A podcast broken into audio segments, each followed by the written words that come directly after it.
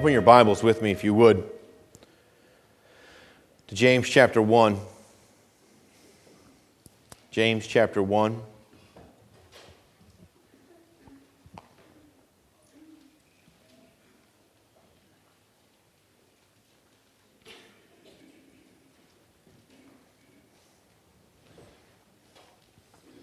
James chapter 1.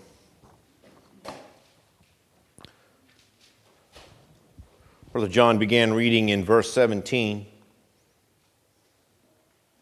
James chapter 1, beginning around verse 17, if you want to have your Bible open to, the, to that area.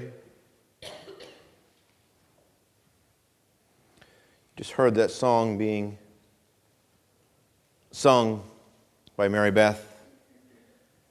And um, I don't know how many of. Uh, the people of God in this country really understand how, um, how sweeping the evil in our land is right now.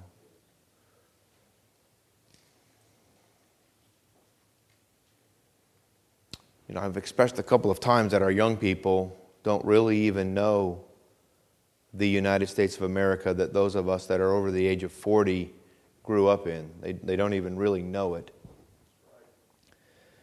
We live in a, it almost, you know, for those of us that have traveled, and many of us in this room have traveled a great deal around, it's almost like you're in a strange foreign uh, country in our, own, in our own land right now. I don't know. I know I've said this a lot of times, and, I don't want you to misunderstand what I say. Now, the, the remarkable thing, you know, the songs Turn the Tide. I don't know if you understand the power of tide, the tide. I don't know if you understand just how, what a mighty force. Anybody that's ever been just caught in the riptide at the ocean. Just, you know, you're, the water's coming in one way, but down at your legs, you can feel it pulling strongly out uh, the other way. And uh, there's, there's no way to stand against this. There's no way to, you know, many, many strong swimmers have died in a riptide that simply pulled them out too far. They simply could not return to the, to the land. Um, and we're unable to turn this tide. We collectively are unable to turn this tide. But our Lord Jesus walked on the water and he can say, Peace be still, and he can turn the tide. I don't know. I think perhaps if, if, we, if we really would have God turn the tide in America around, I believe instead of focusing on America, perhaps we should focus on Him. Perhaps instead of focusing our energies and our efforts on, on our government, we should instead focus on His glory instead. If we were to, if we, if, if, if the children of God in the United States of America had a strong desire to live for the glory of God and the good of their neighbor, I believe that that by itself would turn America around as God, I believe, will, will, will hear and heed the answers to our prayers when they are not to be consumed upon our lust. So many people that want God to turn America around really simply want to go back to what we remember, if you understand what I'm saying. But I believe that God doesn't want to take us back to what we remember. I believe He actually wants to take us forward into all of His will for our lives. Now, ironically, when you hear the um, media or the politicians of our day talking about going forward, they're not all the will of God. They're forward into all the worldliness, to all the ungodliness. They talk change by it. Change is not good if it's going to be in the wrong direction. But it is, it is needed. It is necessary for you to recognize, for me to recognize, for us to be honest in our own lives about where change does need to take place. But the change that needs to take place in your life, the change that needs to take place in my life, is where the Lord Jesus Christ puts his finger on something in your life and says, This needs to change in your life. And by the way, here's the wonderful thing God will never ask you to do anything that He does not give you the power to then be able to do. He is not asking you in your strength to do anything. He is asking in your, His strength is made perfect in your weakness. When you'll acknowledge that you can't, you will find out that He can. You need to pray this way I cannot but it must be done. Lord, it cannot. I be done. I can't do this, but it must be done in my life. It has to happen. Too many, too many Christians, way too many Christians. Uh, nobody's perfect. Uh, um, uh, you know, we're all weak. And these things are all true. Nobody's perfect, and we are all weak. But greater is He that is in us than He that is in the world. Far greater, by the way. This morning we were having a time of prayer, which we do each Sunday morning. And somehow during our time of prayer this morning, I began to just recognize, I just want you to just for a moment start to picture the amount, the amount of power and energy in a star, or two stars, or a thousand stars, or a million stars, or a billion stars, or a trillion stars. And then start to recognize that none of that, none of that is close to the power in our God. None of that. Listen, I'm talking about in his, you have no idea what his very person is like.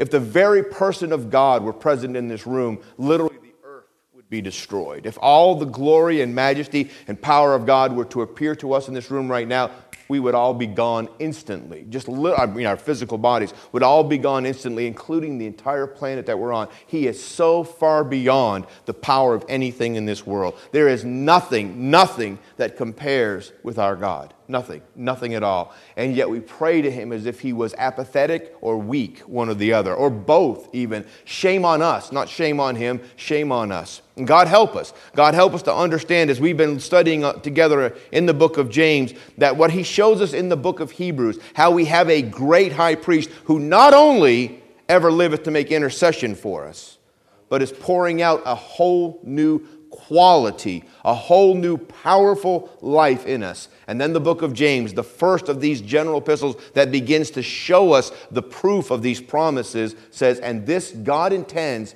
for this to be true. Hear me. In your everyday life, not on special occasions not after much prayer and fasting. And I'm not saying anything's wrong with prayer and fasting, and I'm not saying there aren't special occasions in our life, but the average Christian is only looking for God in what they consider disastrous situations. Listen, you failing before your children, first thing Monday morning before you go to work, is a disastrous situation. Your selfishness in your extended family or in your family right at your house is a disastrous situation. And the Lord Jesus Christ didn't save you and make you a new creature to live like that. So one of two things is wrong. Either you're not a new creature or you're not trusting Him to work out His promises in your life. And in neither way is he honored or glorified. You know, there are many people who would say, I believe that Jesus is the Christ. I really believe that I'm a new creature. I've got mine. I'm going in, and that's all that matters. Well, first of all, if you really feel that way, I'm worried about your salvation to begin with.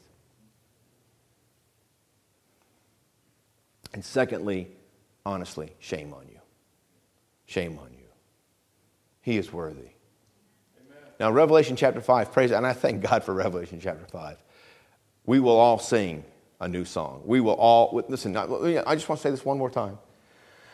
In the book of Revelation, chapter 5, everyone who's a new creature is there. Everyone throughout all of history who's ever been saved or ever will be saved. That's what's taking place in, in, in, Revelation chapter 5. So everyone that's there is literally a new creature. But not just a new creature, they are a perfected new creature. In the moment, in the twinkling of an eye, Everything's changed. Well, that's already happened in Revelation chapter 5. So everyone there will know as they are known. We see through a glass darkly now, but then face to face. And we will be in that time. You will not have any sin to hinder your mind. You will not have any selfishness to cloud your understanding. You will understand everything that's going on in a glorious, wonderful truth. And when you understand that, you will say with everyone else, Thou art worthy worthy.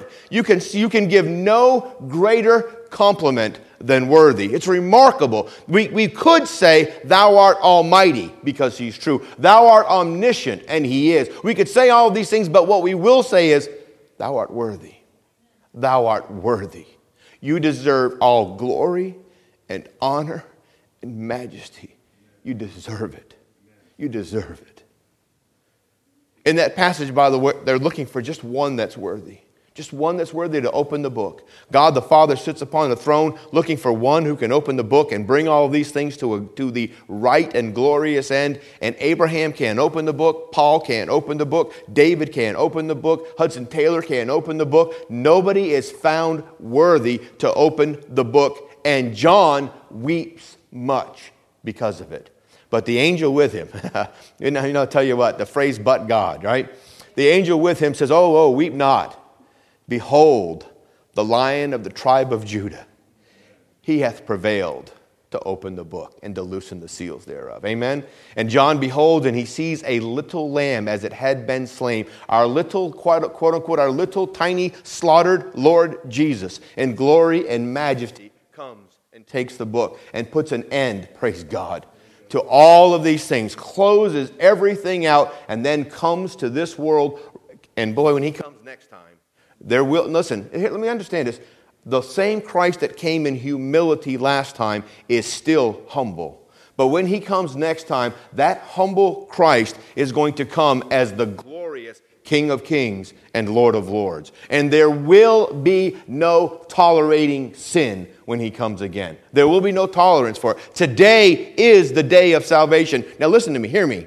If you want America to be turned, hopefully it's for the sake of the Americans that live here. The Apostle Paul says in Romans chapter 9, he's very, very, at the end of chapter 8, you can't be any happier than somebody is at the end of chapter 8, right? Right? Neither height nor breadth or breadth or width, nothing can separate me from the love of God in Christ. It is wonderful, it is finished, it is complete, and nothing can ever set, settle this any better. Nothing can ever stop this. Amen. And chapter 9 says, I'm in continual, continual, heavy sorrow. Why? Because he knows people who aren't saved.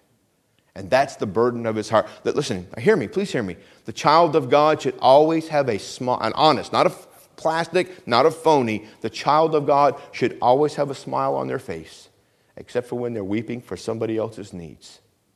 That's the goodness of our God. And God intends through the book of James to cause us to understand how this is true in our lives and to check and find out whether it's true in your life. And I beg you, I beg you with all that is within me, honestly, if it's not true in your life, be honest about it. If you need to be saved, be saved. It doesn't matter how long you've been in church. It doesn't matter when you were baptized. It doesn't matter how much tithe you've given. It doesn't matter how many rolls you've been on. If your name is not on the Lamb's book of life, nothing else matters.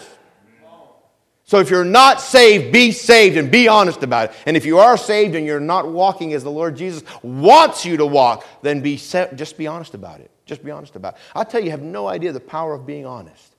You know, you don't have to pretend. You don't have, you know, um, maybe Brother Kurt will be, you know, okay with me sharing this. We were talking about the things that we had to testify about in court. And he said this, uh, you know, much, much testimony, much, much time. And he said, you know, we have this, the, we have this one serious advantage.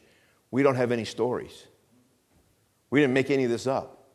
We don't have to remember what we said here, what we did there, because it's all just what happened.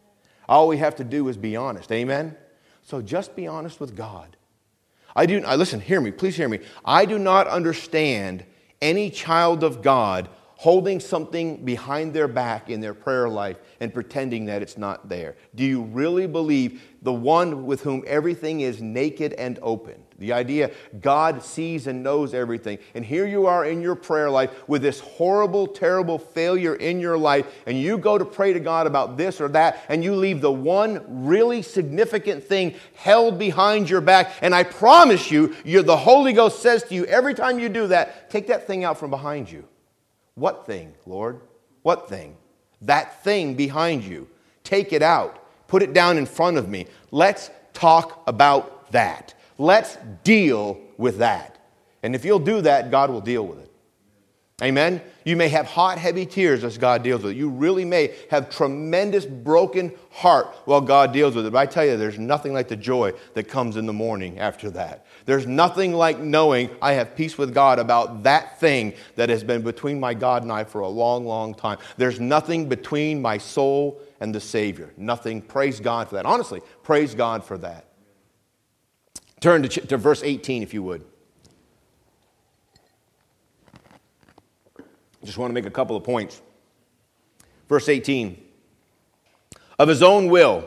How did this get started? Listen, listen, we don't have time to go back. We can't, we can't keep going back to the beginning of the chapter, right? The very beginning of the, chap- of the chapter. Well, let me just read it, okay?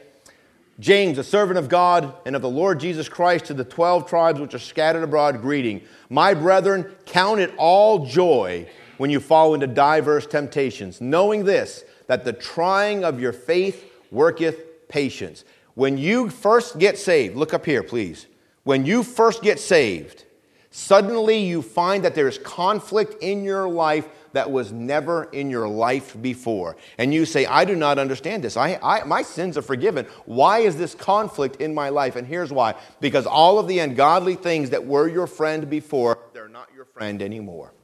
You don't like them, they bother you, but they're still there but they're still there. And suddenly you find an ongoing conflict all the time. Most of your relationships had an ungodly tone to them. So there's conflict, even in the relationships with those that you care about, because you used to be completely selfish in all of these relationships. And now you have a different hard attitude about it, and yet you find that the relationship hasn't changed itself completely. Even though you've been changed, the things around you haven't yet been changed. And God says, Count it all joy, because that's the mark of being a new creature when you realize I no longer want the things that I wanted before. The things that were a pleasure for a moment to me are now a burden to my heart. I don't want this in my life anymore. I don't want to be like this anymore. I don't want these things to be this way. And God said, I'm going to change it. Let me. Right? Knowing this, that the trying of your faith worketh patience, but let patience have her perfect work. Let her have her completing work, that you may be perfect in the idea and entire, wanting nothing. God, listen, hear me. From the time you're saved, from the very moment of your salvation, God instantly wants to change everything.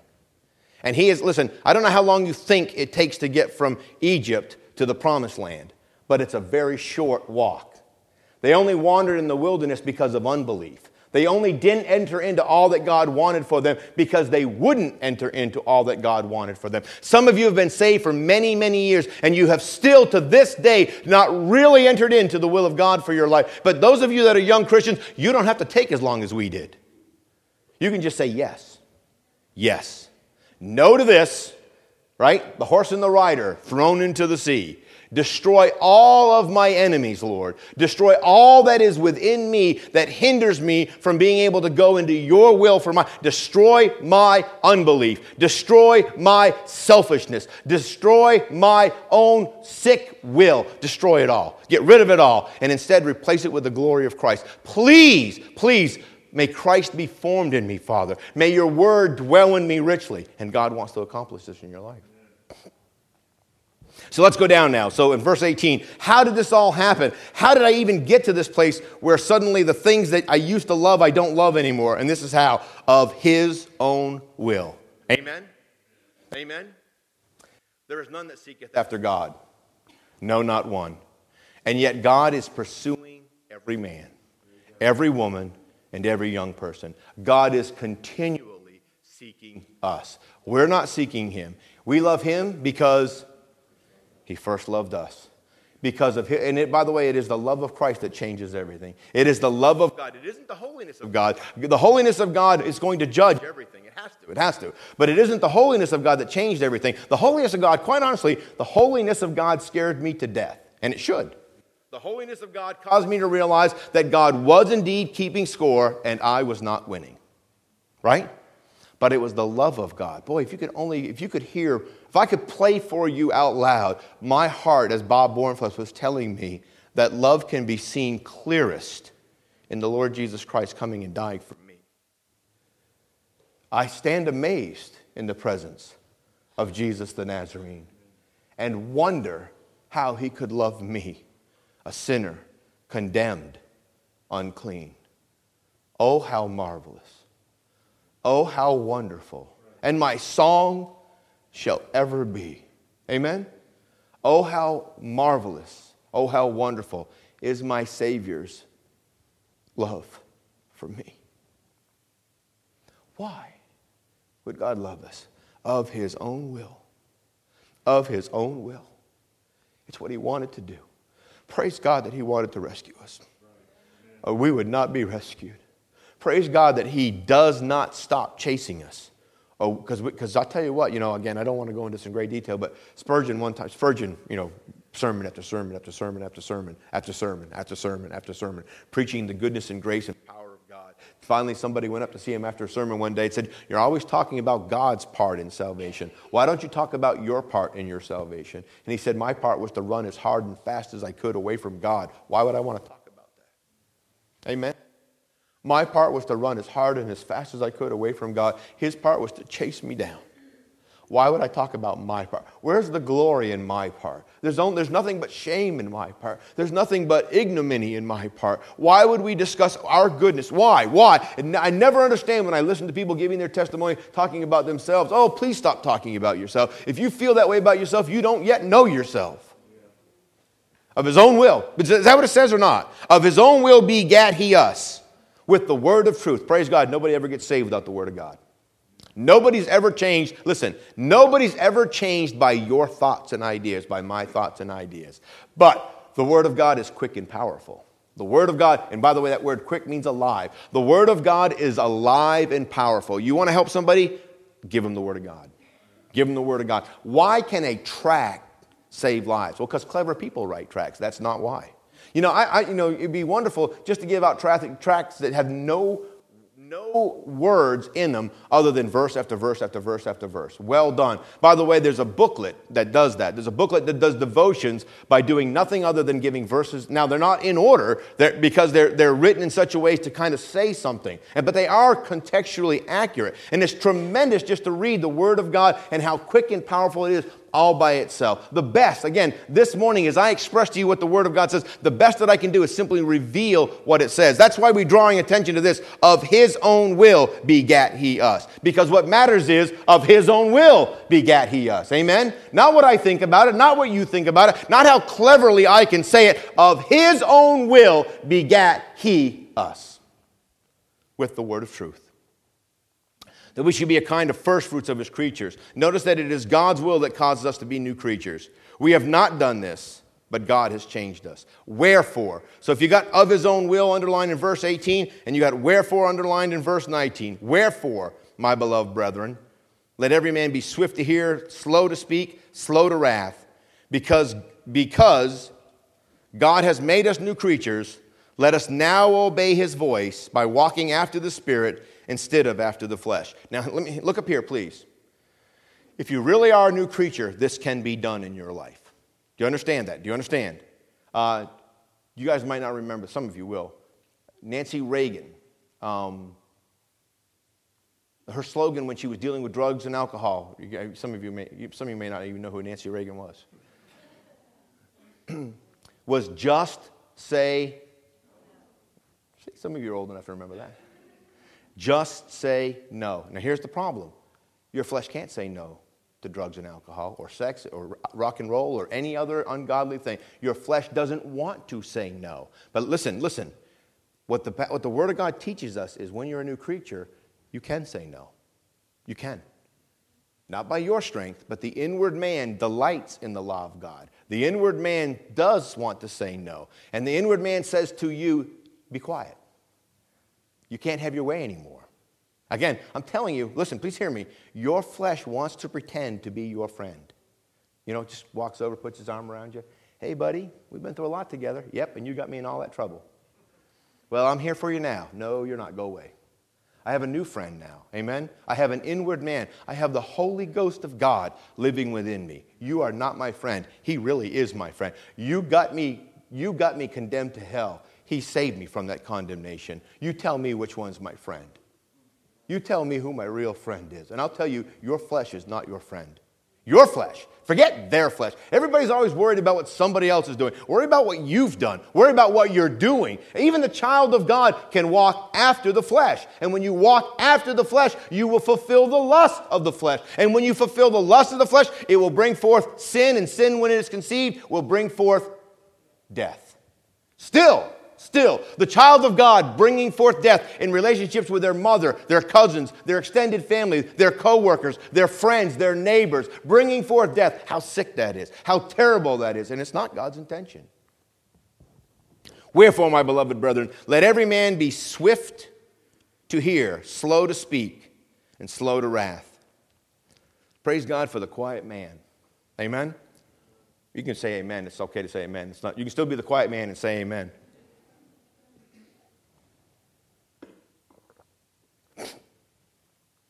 The things that God commands here are not fleshly, they're spiritual. God says, I want you to listen to my word. I want you to continue in my word. I want you not to talk so much. And listen, and here, boy, I tell you what, there's probably, probably 90% of the men in here could truly rejoice if they could be honest with themselves when it says this slow to wrath. Stop being angry, men. Boys, young men, stop being angry. Leave it alone. Let it go. Let it go. Doesn't have to be this way. Doesn't have to be this way. And boy, I tell you what, there's not, I don't imagine there is. I don't, I mean, it's probably true in women's lives too, but I know it's true in mine more than it is in my wife's. How many of you can still feel, still, still, the situation isn't going the way you want it to go? How many of you can still feel the, I mean, I'm telling you, I can feel the tightness in my shoulders. I can feel the clench in my fist. Amen? I can feel me wanting to say, everybody stop moving right now. Everybody in the room, this has, everybody just, really, literally, you, you ask my family, everybody stop. And then I want to say, okay, now everybody do this. And if anybody dares to say, but oh, I said stop. Amen. Anybody ever been there? Some of you thinking yesterday, amen. Really? See, that's not spiritual. Listen, what I want you to picture, I, want, I, I, just need, I need you to see this. I need you to see the Lord Jesus standing in the same room as you are, because he is standing in the same room as you are. I want you to see, I want you to see his heart toward your wife and your children. I want you to see his heart toward us, all of us. I, and you can picture it. All you gotta do is go back and read the Gospels. And listen, listen, please hear me. The thoughts and intents of the hearts of everyone in the room, he knows them all. Every one of them. More than once, he actually talks to somebody because he knew what they were thinking, right? But he doesn't always point out that he knows the thoughts and intents of all their hearts. But he does always know the thought. He says to them something, Why are you reasoning this way? Why are you thinking like that? But he doesn't always say that, but he always knew it. And yet he loved them. And I mean loved them. I'm not saying he tolerated them. I'm not saying he didn't destroy them. I'm not saying that, yes, he did tolerate them. Yes, he did not destroy them. But he, far more than that, he loved them. And he loved them. And he got up the next morning, and you know what he did? He went right back to them. And he loved them. And he loved them. And he loved them. And he loved them. For God so loved the world. That's true. And I can be that way. And I have been that way. Not as much still, not to the degree that I know God is accomplishing it in my life, but it is changing, praise God. And it is changing more and more and more as I become honest with myself when it's not true. Because listen, listen, you can clench your shoulders and your fist and not yell, everybody stop. Yes? But it's still not the way it's supposed to be. Victory is not when you don't yell. Victory is when your shoulders no longer get tense and you don't start moving your hands. Amen? That's when victory comes, when that feeling doesn't come over you anymore. And the Lord Jesus Christ, listen, listen, Jesus didn't have to hold back his anger because love overcame that all the time in his life. And it can be true in our lives. For the wrath of man worketh not the righteousness of God. Your wrath, your. I'm telling you, fundamentalists need to understand this. Independent Baptists need to understand this. Us being right is not going to help this world.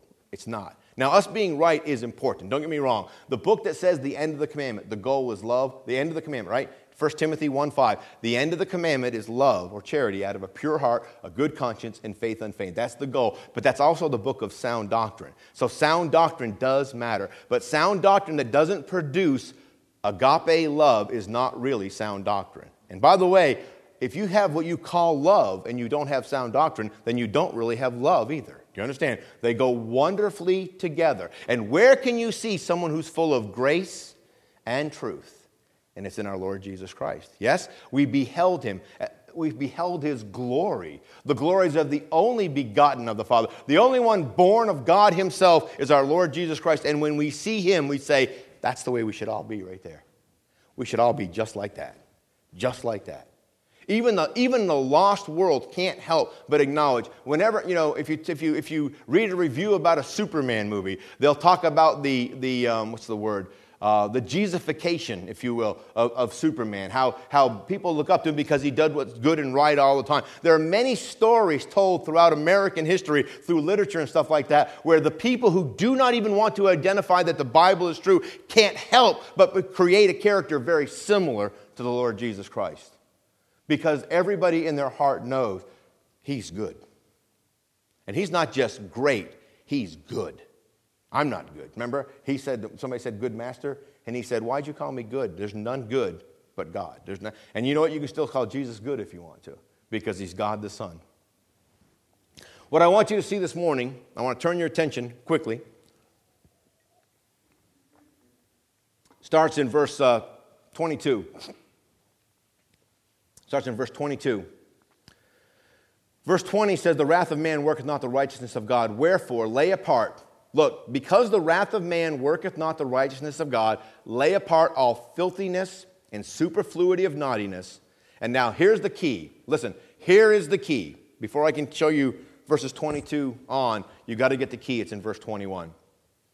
And receive with meekness the engrafted word which is able to save your souls. Now, remember, we're talking about the Word of God making a difference in your daily life. So receive with meekness the engrafted word. And this word engrafted literally has the idea of something being engrafted to you, right? Does anybody, I, have never done this, but the Bible talks about it. The Bible actually uses this example, and horticulturists understand what this means. You can actually take the branch of one tree and you can graft it into another tree. Hear you if the branch that you graft in is alive and the, and the tree that you grafted into is alive and you know what you're doing, this branch can grow in this tree. Because the, the branch gets its life not from itself, but from the tree that it's in. Amen? And what God is saying is, th- is this let me engraft the word into your life. Let me give you life by putting, listen, hear me, this is important, by putting my word into you. Because the Word of God is quick, alive, and powerful. You want to have life? You need the Word of God in you. You want to have, you want to have wisdom? You want to have real understanding? You want to have real knowledge? Let the Word of God be in you. Let the Word of God, let the Word of Christ dwell in you richly. Let it fill you. Let it be in your life richly. Now, notice how God explains this. It says, so, um, receive. So lay aside all this naughtiness. By the way, let me just think, let me talk to you about this. It says, Wherefore lay apart all filthiness and superfluity of naughtiness. Get rid of those things. Now, let me, why would that be true? Why would that be true? What, picture this. Picture this in a garden. I'm not, I'm not a gardener. I'm not. I mean, it's not even a matter of, I mean, it's purely a matter of, of apathy, literal apathy. I could care less, right? I mean, I'd like the grass to be green. That's it, right? You know, we have, we have flowers around our house. You know how many of those flowers I've planted voluntarily? None of them. None of them. None of them. Flowers are work, right? Weeds are not work. You know, we have, yeah, I wouldn't even say we have necessarily grass in most of our yard. We have green stuff growing in most of our yard. Amen? Weeds are green. Amen? For the most part. And, I, and, here's the funny thing I know my neighbors might feel like, well, I wish he gave more attention to his lawn. I don't, I don't even care. I mean, I don't even care a little bit. Not even a little bit. There was a time in my life when I did. There wasn't people. Not, there was a time in my life. My, to, you know, you come over to our house. The sprinklers were working, and the grass was all really green and everything, and all that energy and effort. What I found was this: if you don't keep doing it, it doesn't stay like that. You know, right? It's like people who don't want to make their bed. You know, it's like, well, I'm going to get into it in a couple of hours anyway. Amen? This is wasted effort. But it's not wasted effort to be in the Word of God. It's not wasted effort. But it is continual. It is a, you're going to see this in just a moment. Listen, the key to having, listen, I mean this with all my heart, the key to having a whole new quality of life in your everyday life is that you let the Word of God dwell in you richly day after day after day after day. Devotions are not a checklist, they are the nutrients that feed the soul of a new creature. You must have the Word of God. You must, please hear me, you must have the Word of God. If you have no appetite for the Word of God, you're not saved. If you have no appetite, if you can put, if you can put your Bible down today when you go home and not open it until, you, you know, there are people who would say, I never lose my Bible, preacher, right? But that's because you never move it. You go home and you put it down, you go to church next week, you pick it up on the way out. That's not good. And it's not healthy. But listen to me having devotions to check off that you had devotions is not good or healthy either. You must want to be in the Word of God. You must recognize that this is what changes my life. If you have no appetite for the Word of God, you're not a Christian. It's like being, it's like, it's like pretending that you're a, alive. If, when a child is stillborn, it doesn't need to eat. It doesn't need its mother because it doesn't have life. But when a child does have life, praise God, it wants to know where mom is right now. And it has a desire for that. And by the way, any of you that's ever, ever around little children, they'll let you know. Amen? Yes? No? I you know, a, a six month old child doesn't lay there and wish, boy, I sure wish mom would pick me up. I'd really like to eat again. I suppose sometimes she'll think about it and look over here and say, hey, would you like to eat? No, they say, I need to eat right now, right? And then they say it again and again and again. They don't have any words, they just cry. But you still know what they need. Amen? A child of God has to have that kind of a strong desire for the Word of God. When you get saved, when you got saved, if you had no appetite for the Word of God, I promise you, you just weren't saved. You really weren't saved. Listen, I'm not telling you this to be critical. I'm not telling you this to, to judge your Christianity. I'm telling you because where there is life, spiritual life, there will be desire for spiritual things. There will be a desire. All of you who've ever faked it and then actually got saved will say amen. You'll testify strongly. I remember pretending to be a Christian and having no appetite for the Word of God, but I remember the change when I got saved. And now I had a strong desire for the Word of God. I never pretended to be saved, never. But I tell you what, just as soon as I was saved, I wanted nothing more than to be in my Bible all the time. All the time. And it had nothing to do with being smart, it had nothing to do with showing off what I knew. It simply was God is awesome. My Father is awesome. My father is worthy of spending time with. I want to spend time with my father. And I still feel that way today. I still feel that way today. And I'm not bragging, I'm not boasting. I'm just telling you that's what happens. And that's what God is saying here in his word. Now, notice what happens. Notice the contrary. Verse 12, 22 says, But be ye doers of the word and not hearers only, deceiving your own selves. Some of you may be thinking right now, Amen, preacher. This is great. What you're saying now is so great, but we need to be doers of the word and not just hearers only. Notice that when we do this, it's us who are deceived. Notice what it says Be ye doers of the word and not hearers only, deceiving your own selves. You're probably not deceiving anybody else, and you're certainly not deceiving God. But it is possible. Isn't it amazing? Listen, it is possible that you're sitting here this morning and you are deceived enough, you have lied to yourself long enough that you really believe where you're sitting right now, it's okay. And the truth is trying to break the rock of your arrogance and saying, but it's not okay. But what about this? But what about that? And you have excuse after excuse. You're deflecting the word of God as it comes toward you. Say, no, no, hear the word of God. Hear the word of God. You're not a new creature. You don't love the word. You don't love others. You're still selfish. And when you hear that, you need to just be honest and say, that's true. God, that's true. Rescue me. Please rescue me. And I, will tell you what, I'll, man, as soon as you hit your knees, just as soon as you hit your, most everybody in here understands what salvation is like. You, you know, I mean, who was it? Uh, Cheryl Platts. Cheryl Platts giving her testimony of salvation. She's a preacher's wife, right? She had done VBS after VBS after VBS after VBS. When we weren't in this building, it's when we were over at uh, Providence. And she got up during an invitation. She started, she came back. She came from where, uh, about where Sean and, and, and Dora sitting. Uh, the, the, pews are a little bit longer. The shape of the building's a little bit different. She came down. She started walking down the aisle toward me. I was standing down here waiting for her. She came down. And as she started to walk toward me, she started to smile as she started walking toward me. She wasn't smiling when she started, but she was smiling as she got about halfway. And she said, Pastor, I was going to come down here and tell you that I, needed to be, that I need to be saved. But I got saved back there on the way down here. Amen. Because as soon as she acknowledged her need, as soon as she hit her knees, if you will, in her heart, God saved her. Just as soon as she was honest about it, God said, I'll say. She already knew the word. She had taught it year after year after year after year, but she finally let God make a change in her life with the word.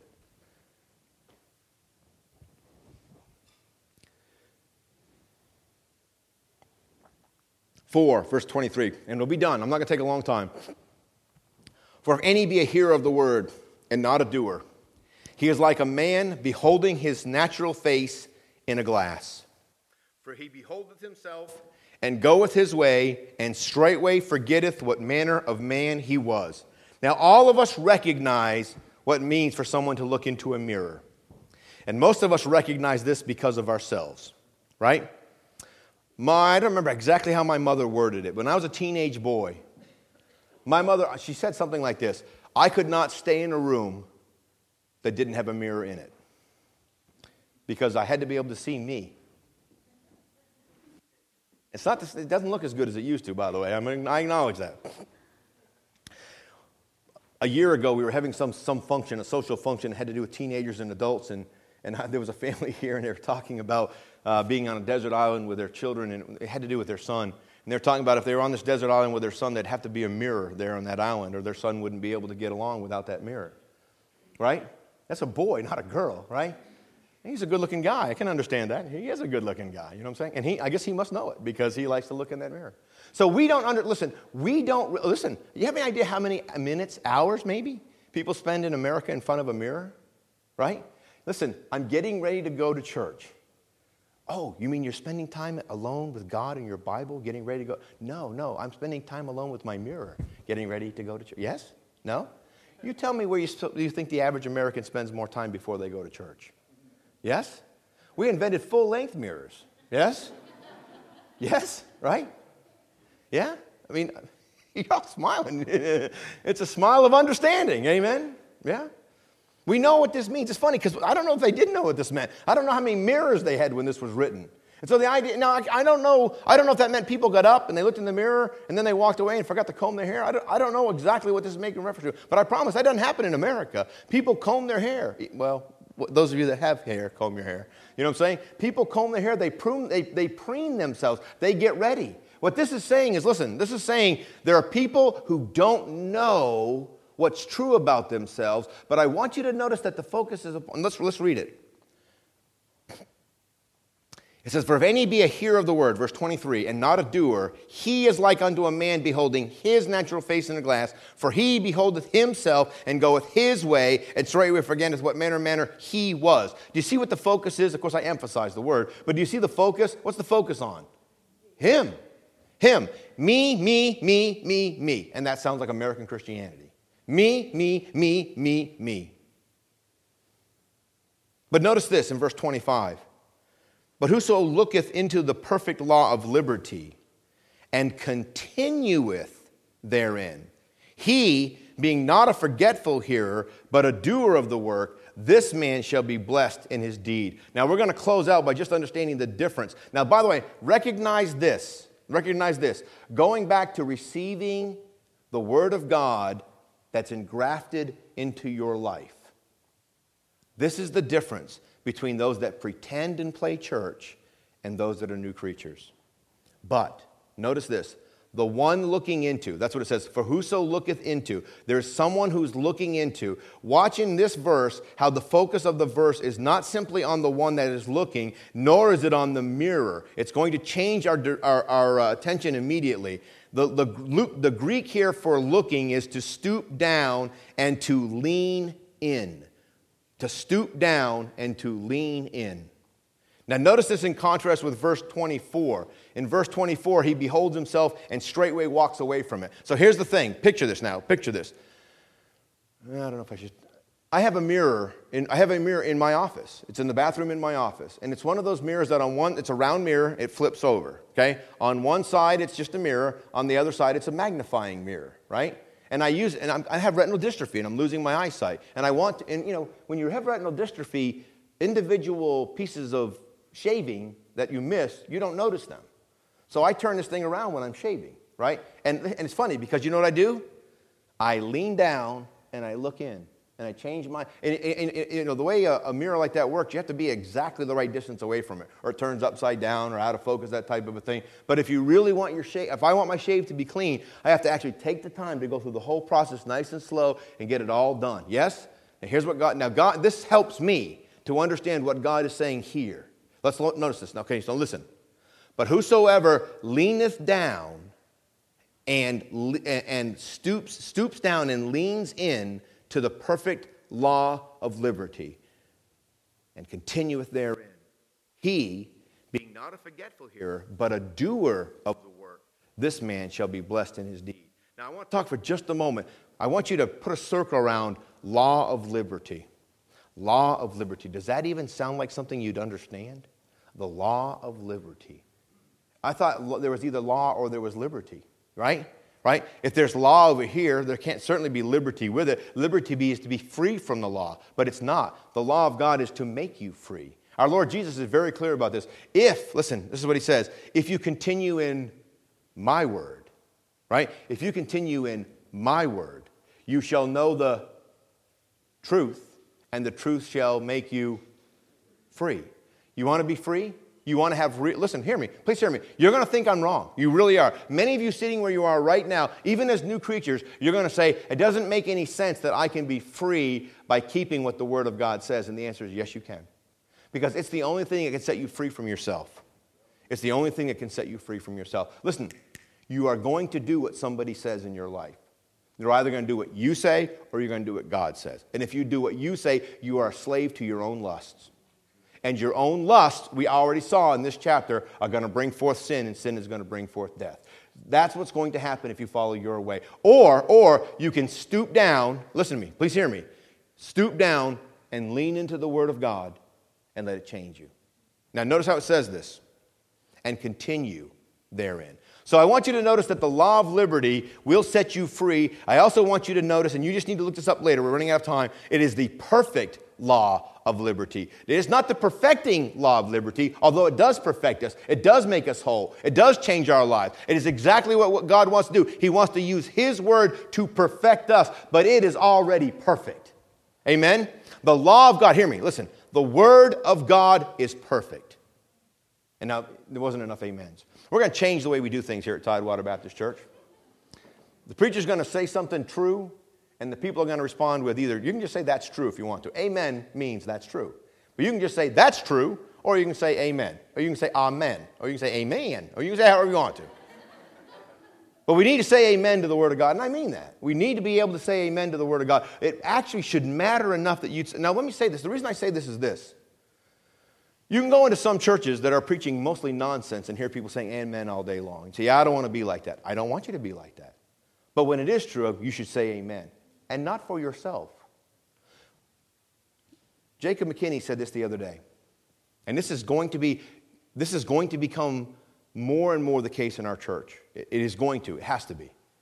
We want our children to be raised in a place where talking about the Word of God is not weird. Where teenagers talking about the Bible isn't weird. Listen to me. In most independent Baptist churches, adults talking about the Word of God is weird.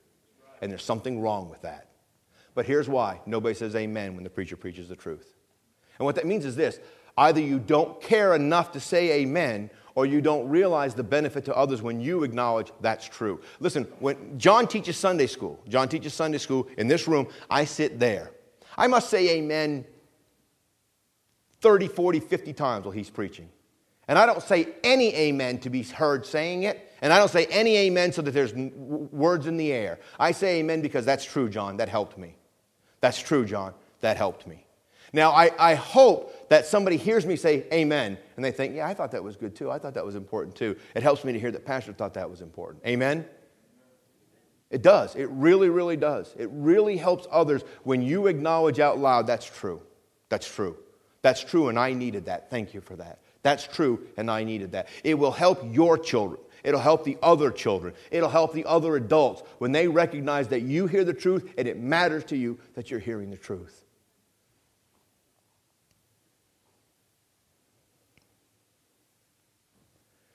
Okay, let's, we're going to finish with this. Stooping down, looking into the perfect law of liberty, and continuing therein. He's not bound by the Word of God. The new man is created to live as Christ lived. The inward man delights in the law of God. The spiritual man loves the word of God always.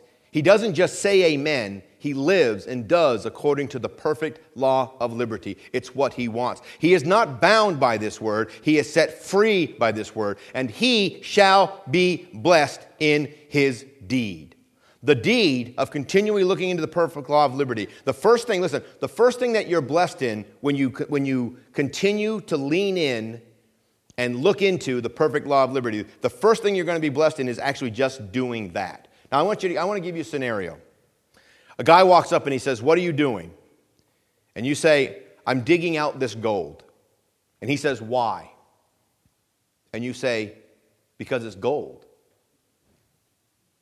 Yes? Really, picture that. You got a pickaxe, a pickaxe. We're not even talking about a ground full of dirt with a couple of nuggets in it. We're talking about you've got a pickaxe and a great big orange, yellowish, shiny chunk of metal, and you're hitting it with a pickaxe, and pieces of it are falling off, and you're putting them in a wagon, right? And somebody walks up and says, What are you doing? Say, I'm breaking off pieces of this gold. Why? Because it's gold. Right? Would you even think it was, would it even make any sense to you to answer that question? Why? Because it's gold. Would you like an axe? Would you like your own pickaxe?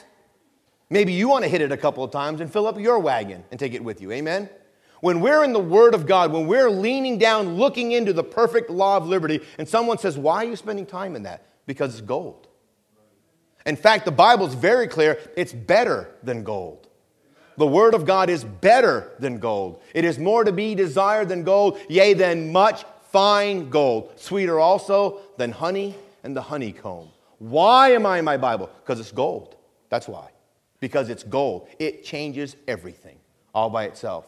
Now, by the way, Martha did not understand this. Lord, make my sister get up and make her come help me. And he said, No, no, no. She's, she's sitting here breaking off pieces of gold, and nobody's going to stop her. Nobody's going to take that away from her. Amen?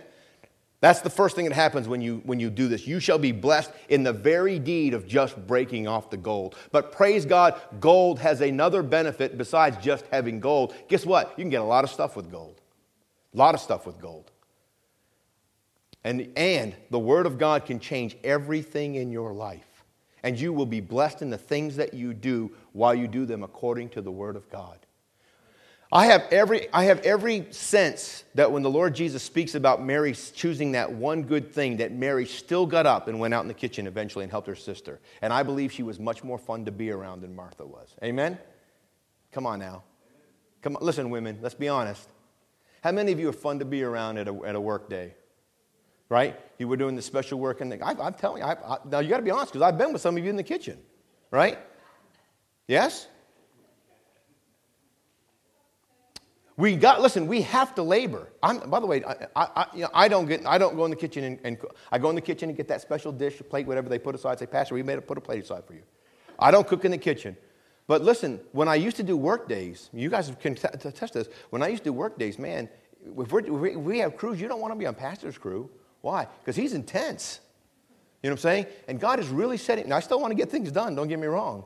But we can, we can we st- listen, hear me. Please don't misunderstand. We still have to get this done. But we can enjoy it while we're doing it. Amen? Amen? Martha just wanted to get it done, but she didn't have the gold. She didn't break off her own pieces. Therefore, she was no fun to be around. There was no joy spending time with her. But I promise you, when Mary went out to the kitchen to do the work that God would have her to do, I believe it was fun to be. And I mean, I mean fun in a, in, a, in a wholesome, clean, wonderful sense, not in a pleasure for a moment sense. I believe it was pleasant to be around Mary when she was serving Jesus. And I believe that that's the, listen, hear this. But who's, we're going to close with this. We're going to say amen in just a moment. We're going to be done. But whoso look, I know I've been long this morning, I apologize. But whoso looketh into the perfect law of liberty and continueth therein, he, being not a forgetful hearer, he didn't walk away. He spent time digging and digging and digging in the gold. So, because of that, it changes his life. And now he's doing the things that the gold brings about in his heart. He, this man shall be blessed in his deed, both the doing of the digging in the word and, the, and what comes out of it in his own life. Amen? That's what God wants us to have. And I, I apologize, I didn't realize exactly how late it had become. I want to, but I do, I thank you for the time that you've given us together this morning. And I really, I hope it went by quicker. I mean, it did, it went by quickly as I was preaching uh, in my mind. I hope you really understand just how much, listen, please hear me. God does not want us to be sour faced Christians. He really wants us to be able to stand around and talk with each other after the sermon and enjoy talking about the Word of God and your life, what God's doing in your life, what God's doing in your life, loving one another and caring for one another, ministering. You know, listen, we're gonna, I'm going to close with this. As God works out this whole new quality of life in our everyday life here at our church, it is going to be, we're going to find together this God is going to change our children and the children that we minister to. He's going to. He's going to by his own power. And we're going to rejoice in these things together. But you, please hear me, please be a doer. And the only way to be a doer is to be in the Word of God. It really is the only way to be a doer. Being a doer like Martha was a doer will be of no value to you. You'll just quit. You'll just quit. You will get angry, upset, and bothered by something. I promise you, you will. We're, we're, we're jerks, right? We are all jerks. And so if we're going to labor together, somebody better spend some time in the Bible before we do it. Amen? And if we'll all spend some time in the Bible before we do it, what a blessed people we will be. Because then we won't have our power, we'll have His power. Then we won't have our mind, we'll have His mind. And oh, what a difference that will make to us. Amen? Let's stand together.